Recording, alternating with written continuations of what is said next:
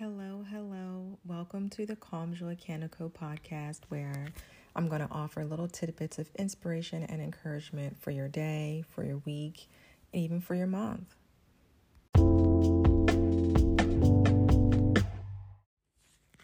Thank you to everyone that was checking in on me. You know, after me and my son were sick, we are better, much, much better. Um, my throat is feeling like back completely back to normal. So, very, very thankful for that. Thankful for those that checked in. Um, for today, I wanted to really get into the fact that I fully believe that you are the hero in your story. No matter what you face, no matter what experiences you may have gone through or that you haven't gone through that you feel like you should have gone through, no matter what it is, you are the hero. Um, it's up to you to determine what you want your story to look like. And although we cannot control everything or really anything that happens to us, we can control how we react, we can control our perspective, and we can control what we decide to do after these things have happened. And that makes you the hero. Whenever I think of a story in mythology or just fictional reading or non fictional reading, but I specifically think of fiction and mythology, there's always a hero.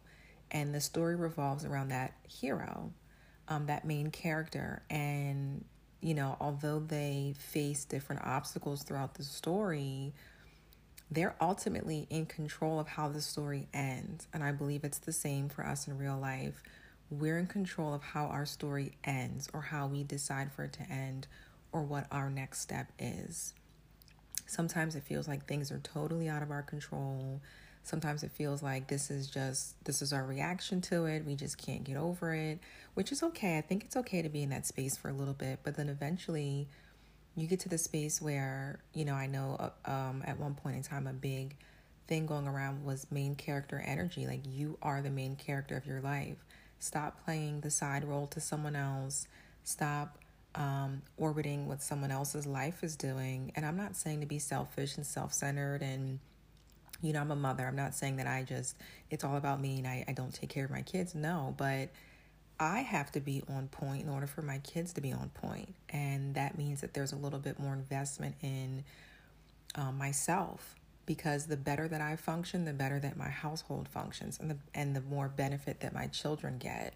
So while, you know, they are the utmost important to me, I have to still maintain that I have to be the main character in my life. I have to take care of me and I have to monitor how I respond and react to different situations and even my perception. You know, it's easy to be negative about something or have a negative outlook on it, but I'm always one who's trying to find the silver lining. Like, you know what, this happened, but because this happened, here's the positive that's coming from it that I might not have seen this positive if I hadn't experienced this negative.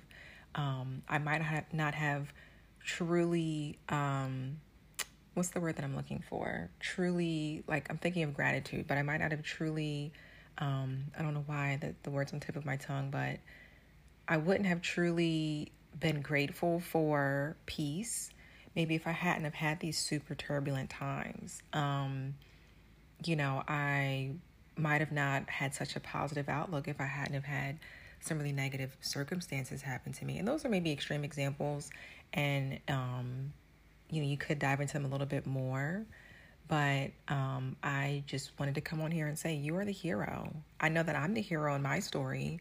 And I've had plenty of events happen that I had absolutely no control over and still don't have control over. But I get to decide how, my reaction and my response and how I perceive them and the silver lining that I get from them, the positivity that I get from these negative experiences. I get to determine that. Um, and it takes it takes a little bit of digging down deep to really say this is happening and I'm going to choose to see the positive in it. It it takes a little bit of reframing is you know how we talk about it in the counseling therapeutic world. It takes a little bit of we call it cognitive challenging and cognitive reframing and even cognitive refocusing. Um, so it takes a little bit of work, but once we get in the habit of it, it becomes a lot easier. So I just wanted to get on here to remind someone, anyone, or you that you are the hero in your story.